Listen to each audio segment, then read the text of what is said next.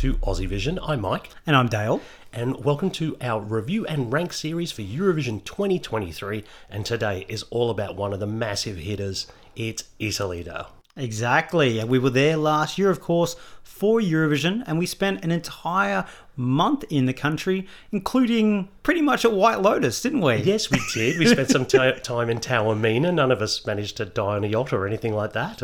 yes, exactly. It was the location for the famous show White Lotus. We went there before the show was on. Many Aperol Spritz were drunk during that time. It was a great trip. So let's get on to them at the Eurovision Song Contest Dale. Since their return to the competition in 2011, Italy have been one of the absolute powerhouses of the Eurovision Song Contest Dale. They have only missed the top 10 twice in 11 attempts, including a massive win to Måneskin in 2021. Now, I believe only Sweden beats that record. Now, they are also coming off a top 10, a sixth place finish with their host entry from last year, which is the best host entry finish since 2016. So they know how to do it, Italy they do know how to do it. They really have been a powerhouse for so long. And I must say, I generally have enjoyed nearly all their entries as well. So they came back with a bang. Mm, absolutely. And keeping the run going this year, they hope, Dale, will be Marco Mengoni with Due Vite. Se questa è l'ultima canzone poi la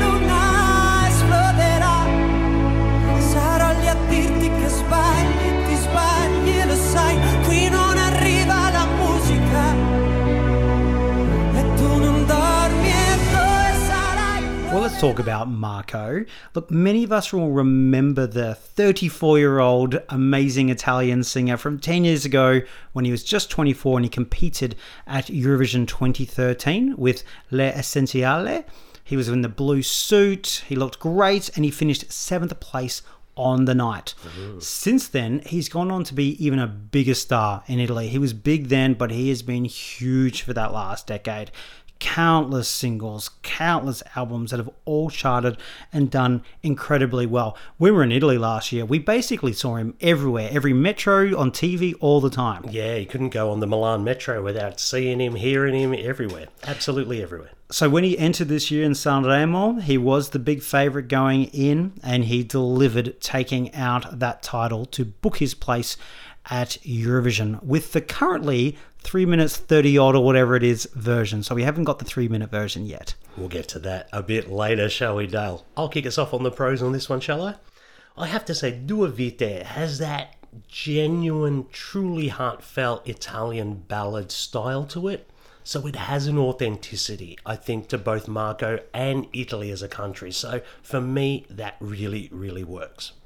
Can I just say, number one, it's Marco effing Mengoni. Um, that live performance at Sanremo, it just brings a magic to this studio song itself. It's all about him in that performance. He brings something live which is just incredible. When he stood on stage and at Sanremo and did that, it just was fantastic. And it's all about the way he delivers with emotion and that cracking vocal yeah, he's got a presence, hasn't he? He's got that real star quality about him. And I have to say, whether it's in the build up to the contest or in Liverpool, this guy will be a headline act. He is going to get a lot of attention. Plus, I think that previous Eurovision experience should be very, very uh, advantageous for him as well. So, yeah, massive pro uh, positive that he's been there.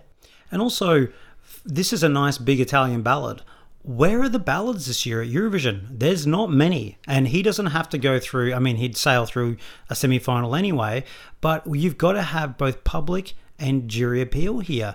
We don't have many ballads. We certainly don't have really many male ballads. This will stand out for sure. And Italy have always done well in the public votes. Votes will be coming for this. Yeah, I was going to mention they always get the votes, so I don't need to worry about that now. I will say some of the production choices with this song, I love them there's some subtle changes of pace which stops it from being just a monotonous one kind of pace ballad. He also delivered variations in the vocal during his Sanremo performances, which once again, just changing it up a little bit here and there, changing the pace, changing the inflection. I think that can keep the interest going for the duration of the song. Yeah, and think about we've just mentioned the public vote. It's always there. Italy do very well. I think they've pretty much been first to eighth in the last five. But also the juries here. They've sometimes struggled a little, but I think they've got a positive this year in the fact that look at the other big songs competing. It's Norway and it's Finland, even Sweden to a point, even though that we know that'll do well with the jury probably they're these kind of upbeat poppy type of things that don't kind of allow this amazing vocal thing. And let's go back to North Macedonia winning the jury in 2019.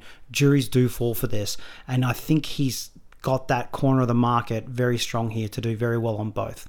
All right, Dale. Well, it can't all be uh, good stuff, really. Let's talk about some drawbacks here.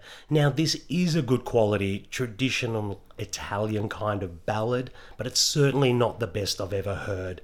Now, for example, Diodato's Fai rumore felt like that had more emotional weight when I heard it.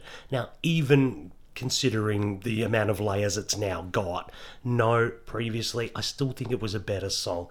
And even at Sanremo, I didn't think this really connected with me immediately. He kept being top of the leaderboard all the time, and to be honest, I was scratching my head a couple of times, going, "Oh, kind of heard better songs."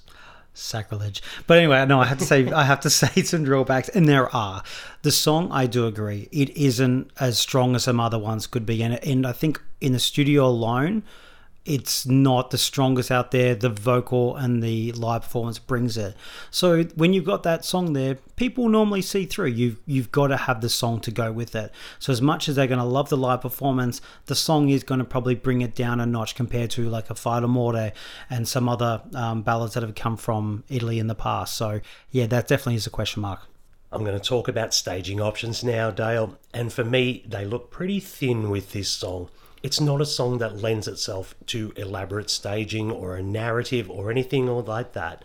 This will live and die on what Marco brings to the stage. And that's a tough ask in a contest where I think there's going to be some big, big performances. So maybe the juries might not get swayed by all the, the fireworks by other people, but I think the televote might. Yeah, true, true. And there's one part of his performance that's always kind of been a bit head scratching for me is he just doesn't know how to look at the camera. He was like this in 2013. He was like this at Sanremo. He likes to look off in the middle distance, like I don't know, he's on Broadway or something. You've got to connect with the camera. And look, he does look good down the camera. Connect with people. So I hope he's going to find a way to bring that, and he doesn't bring the kind of ego of I'm Marco Mengoni and I'm going to perform how I'm going to perform, which I kind of feel is going to happen. And I feel like he's going to look everywhere but the camera, and you need to connect with the camera. Didn't look too much at the camera at Sanremo, did he? I'm also going to bring here the edit. We haven't heard a three minute version of this. The current version is still 3 minutes 40 on the Eurovision YouTube feed. This worries me because we've heard some unflattering edits out of Italy before, and if that happens, it could just generally ruin the natural flow of the song, and I think that is what really worked at Sanremo. Look, I did hear a an edit a fan did, and it sounded very good. Obviously, that's just a fan. Um, so I think there's room here compared to back in 2017 when they just butchered it, literally just cut it out like with no editing. Um, my final point is, I used to say Italy is the new Sweden at Eurovision. Now, is Italy the new Sweden at Eurovision when it comes to uh, fatigue? We went through a fatigue of Sweden for a few years and their style of music. I feel like we've had this authentic, this stuff, and Italy's fitted really well into that. This year, the songs and what people are loving is very upbeat. It's pop, it's slick, and that's why Sweden's fitting back nicely into it. Will there be fatigue? Are we a bit over this now? Authenticity and ballads and earnestness and the Italianness of it all. I just kind of have a feeling maybe we've got a little bit of fatigue with Italy and we'll have to wait and see. Yeah, fair enough. Mahmood and Blanco had a lot of hype going in probably fell a little bit flat in the end. Well, they it? butchered the live as well. Yeah. Also, at my last point on the drawbacks, I think running order here could end up being a massive, massive factor where this finishes on the scoreboard. If he has an early running order, I can really see this being overshadowed by a lot of entries that are still to come. And that tells me that the song's a little weak because if you are concerned about the running order, I'm concerned about the running order, I don't know if you've got the package that really stands out.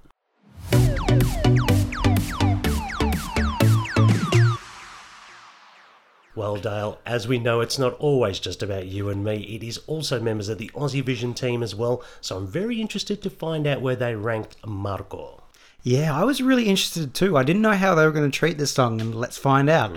The Aussie Vision team have ranked Italy 10th. Okay. Top 10. Top 10's good. Not bad. Look, we did have eight in the top 10 from the individuals. Uh, we had a couple of second places, but we also had four song, four of them put it in the 30s. Four. Four of the team put in the 30s. That doesn't happen very often with Italy. So there's definitely, uh, it's not resonating with everybody, that's for sure. Well, let, let's listen to a couple of the top voters here. We're going to hear from Liv and we're going to hear from Stephen. Due Vite is the type of entry that if it resonates with you, it's going to provoke all sorts of emotion, even if you can't understand Italian. When I watched it live at Sanremo, I couldn't help but be compelled to sit up and pay this man attention. He has the presence and passion to burn when he performs. That last big chorus he does makes me feel like I want to punch a wall, but like in a really good, really passionate Italiano way. Marco is the only one of the solo male ballads this year that has both sort of the song and the pipes to really capture both televote and jury. Uh, as long as he doesn't completely butcher and lose the magic of the song in his Eurovision cut, which I am a little worried about, he should have somewhat of a captive audience here. Historically, Italy does well with a televote, especially with his ultra mega Italiano entries. Somewhat controversially, I think this is actually in the running to win Eurovision 2023. Marco Mengoni's Due Vite offers up, in my view, the best male vocal we'll hear at Liverpool 2023 and also one of the strongest ballads in the competition.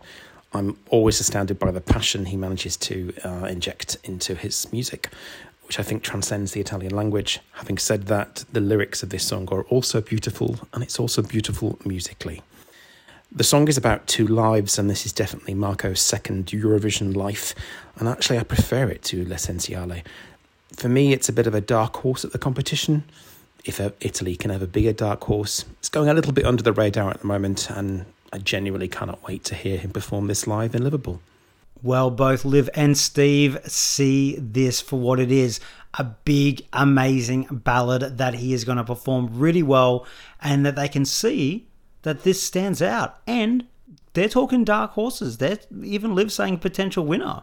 Hmm, I'm not sure about the dark horse thing. I think it is on for a good result because Italy always do, and he's an incredibly experienced performer. I'm glad they mentioned the presence that he has on stage and the, the point of difference because I think it is the magnetic sort of energy that Marco has that can, can really bring the result from, I don't know, a song that I'm still yet to be completely convinced about. Well, Liv did share your concern about the edit as well, so it mm. wasn't all glowing positives. Mm-hmm. Well, should we get to our wrap and our rank, Michael? Do you want to go first? I shall.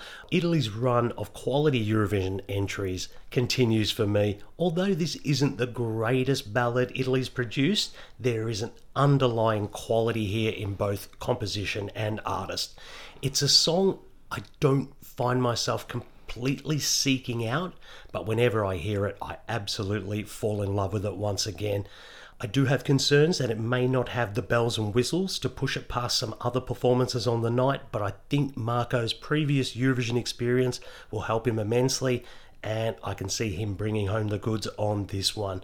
I have ranked Due Vite in seventh. Oh, seventh. That's still good. Yeah, I was I, getting a bit worried there for a moment. I think I've been pretty generous. Off. I think that's fine. Thank you very much. Yeah, but I, I really do enjoy it. It is a very, very good quality piece of music. Well, you're right. I'll start on mine. It is stunning. And you really just need to take that live performance into account. Forget the studio, it's about that live. And when he came on and performed that the first time at Sanremo, now I'm a Marco Mengoni um, fan. I do like his approach of it, but I had high expectations and he delivered. I had shivers. I brividi. Like I really, I just loved it. I mean, I wasn't shaking and crying, but I wasn't far off. It was so good, and I think it's just the quality he brings, the charisma, the that presence, and the way he performs with the emotion that he has. I just think it is just something that will people will want to pick up the phone for, and things that jury will go on to. Look, I think this will connect with a lot of people and it'll connect with jury, but how many? I do have that question mark about where this sits in the modern day competition. But look at the facts. Look how Italy does over time. This really does have a chance of doing very, very well. I expect this to get a very good result. I don't think I'm out the dark horse to win, but I tell you what, when I was looking at the odds the other day, and I think I saw something at Italy at like 60 to 1 or something, I was like, I'll take at least on an each way because I think I, I could see this top three and a surprise top three. So I love it. I personally ranked it not in the top three, but in fourth. Oh, okay. You do like this one, though, and you have been in love with Sanremo for a couple of years now, kind of thing. Yeah, but it's not just that. You know mm. what I mean? I put um, Mahmood and Blanco, I think, in the 20s last year. Ooh. So it's yeah. I don't just love everything that comes out of Italy, but I think this is particularly good. It's no Fai rumore, mm-hmm. but it's it's a pretty good um, effort nonetheless. No, fair enough. I think you bring up an interesting point about if there's going to be a change in sort of uh, vibe and viewer feel for the contest because we have gone through that big authentic period, and the Italians did very, very well throughout that. Are we going back into the more bombastic performance era now? You know, at Eurovision, we'll see, I guess. We'll see. There's always room for a ballad, though, and this is the one this year. This is the ballad, isn't it? yeah. yeah. All right. Well, that is our review and rank on Italy. I hope you enjoyed that. Yes. Good luck, Italy. I hope they do well, but maybe not win. I'm not ready to go back to another Eurovision in Italy I yet. I don't think they're ready for us either. All right. See you later. Thanks for joining us.